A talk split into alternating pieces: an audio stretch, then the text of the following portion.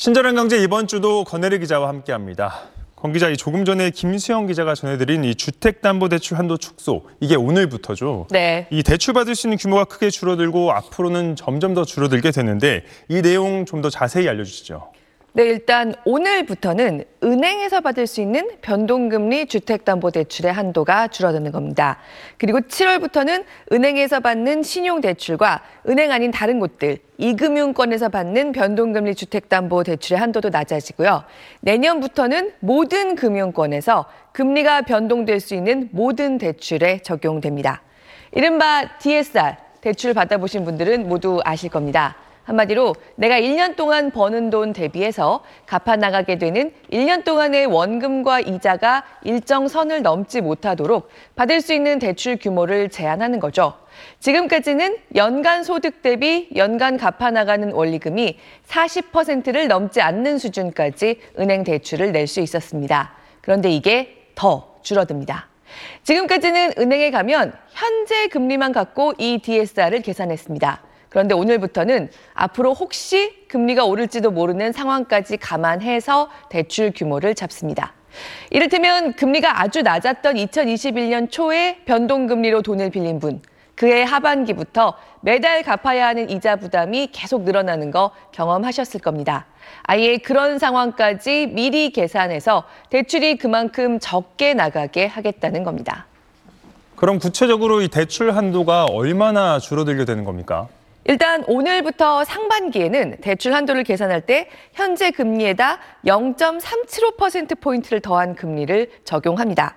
하반기에는 0.75, 내년부터는 1.5%포인트를 더하게 될 가능성이 현재로선 아주 큽니다. 오늘 연간 소득이 5천만 원인 사람이 은행에 30년 만기 변동금리 대출을 받으러 간다고 해보겠습니다. 지금까지 기준으로 이 사람이 낼 수 있는 대출 한도가 3억 3천만 원이었다면요. 오늘부턴 3억 1,500만 원 정도로 줄어듭니다. 그런데 이 사람이 8월에 가서 돈을 빌리면 한도가 3억으로 줄어 있을 걸로 예상되고요. 내년에 가면 2억 8천만 원 정도로까지 줄어 있을 겁니다. 어제까지보다 5천만 원이 줄어들게 되는 겁니다. 이 사람의 소득과 최신 금리는 같다고 가정하고 계산하는데 왜 이렇게 계속 줄어드느냐?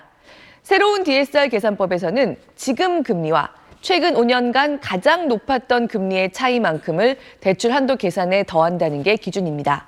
그리고 현재 금리의 기준은 1년에 두 번 바꿉니다. 5월과 11월을 기준으로 바꾸기로 했습니다. 이 기준으로 보면 지금 금리는 5.04%, 지난 5년간 금리가 제일 높았던 때는 2022년 12월에 5.64%입니다.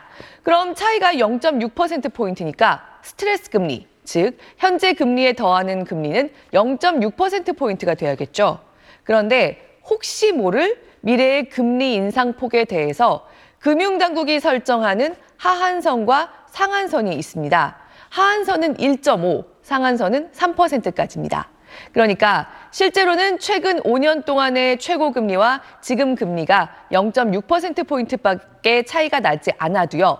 앞으로 최소 하한선인 1.5%포인트는 더한 계산으로 대출 한도를 정하게 될 거란 얘기입니다. 다만 혼란이 올 수 있다고 해서 일단 올해 상반기에는 이거의 4분의 1만 반영해서 0.375%포인트란 숫자가 나온 겁니다. 하반기에는 절반, 내년부터는 전면 시행하기로 했습니다.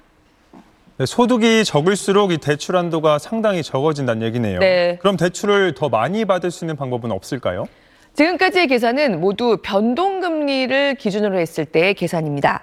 이 새로운 계산법을 적용하는 목적 중에 중요한 게요. 되도록 변동금리 대출 받지 말고 고정금리 대출을 받으라고 유도하는 겁니다. 고정금리 대출이면 앞으로 시중금리가 어떻게 변하든 상관없으니까 이 새로운 DSR 계산법을 적용하지 않습니다. 그런데 사실 시중에는 고정금리와 변동금리가 부분적으로 섞여 있는 대출 상품이 제일 많죠. 그런 대출들은 상품 안에서의 변동금리 비중을 고려해서 이 이른바 스트레스 금리를 축소 적용하기로 했습니다. 이를테면 지금 시중에서 제일 일반적인 편인 혼합형 대출, 그러니까 5년 동안은 고정금리를 내다가 이후에 변동금리로 바뀌는 상품의 경우는요. 앞서 예로 살펴본 5천만 원 소득자의 경우에는 올 상반기엔 대출 한도가 어제까지보다 1천만 원 줄어들고요. 내년에도 3천만 원 줄어드는 정도가 될 겁니다.